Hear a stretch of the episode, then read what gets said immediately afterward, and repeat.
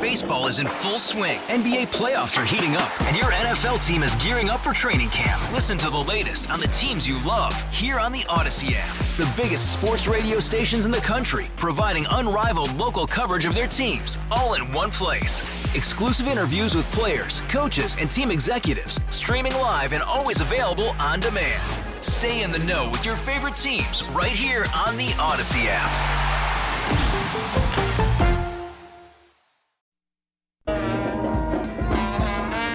To kick off its 37th year, Circus Flora had the Red and Black Brass Band lead a parade of circus performers through the streets of Grand Center to the Big Top.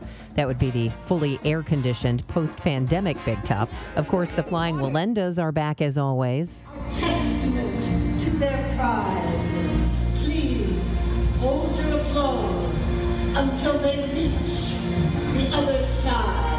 This year, there are camels, dogs, and a pig performing along with the St. Louis Arches, the teen acrobats. There's a husband wife team shooting arrows at each other. Here's Circus Flora Executive Director Jack Marsh. Well, I've been noticing that there's a there's a theme in this show that there's a lot of spitting because there's we have camels and camels like to spit. I'm told um, we have uh, a trio called the Human Fountains that spit in formation. Uh, there's a puppet that spits. There is a juggler who spits ping pong balls out of his mouth. So there's there's a lot of projectiles coming out of mouths. That's the the fastest summary I can give. Uh, but really, it's an international spy thriller, uh, which which uh, has some of the best circus performers in the world telling this crazy story that we wrote. Have you been to Circus Flora before? No, first time. I like it. It was good. I like the camel show. Me too. They have funny faces, don't they? Yeah. hey guys, what do you think of the circus so far? I think it's great. Yeah, it's been awesome so far. What's your favorite part? I really like the acrobatics at the beginning. St. Louis Arches? Yep, it was great. Yeah. What about you? Uh, I gotta say the arrows were definitely a highlight for me. Super fun. I, I'm overjoyed. I've never seen motorcycles in Circus Flora before.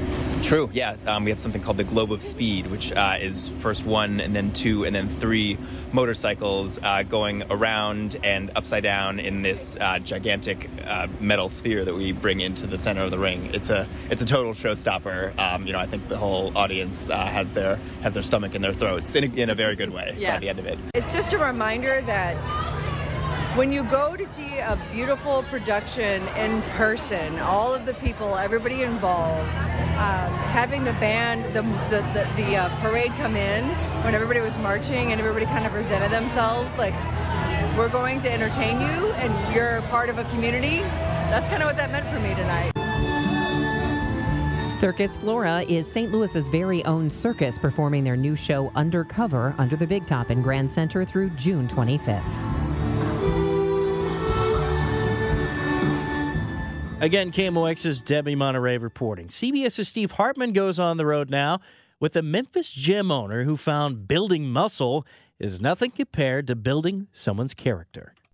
It's okay. Here at the God Body Gym in Memphis, owner Roderick Duncan says real change never happens overnight. Ten, But he says it always starts in an instant, seven, or in this case, an instant four, cup of coffee. two, time. A few months ago, Roderick says he noticed someone behind his gym. Saw this guy sitting in the vehicle. He says the man was sleeping in one of his old cars. Homeless? Homeless guy had to be. So, camera rolling, he opened the door and told him to get out. Come on, get up out my car, man. And because the door doesn't lock, the next day, same problem. Look at you, man. And he kept coming back. He kept coming back. And so it went, until Roderick tried a different approach. Before I could knock on the window, I said, you know what? I came back in here, I made him a cup of coffee. And on those grounds, Roderick began to build a relationship with 24 year old Brian Taylor. He learned about his troubled childhood and his drinking problem, and then got him some clothes, took him to get an ID, and drove him to job interviews. He even gave him a spot on his couch. Brian says he couldn't be more grateful, but he doesn't always show it, whether not following the rules or violating a trust.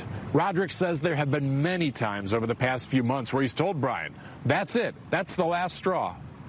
And every time, it's not. Some people need more than one chance. You know, some people it takes a it takes a while for most kids to stop bumping their head. You always have to work on you.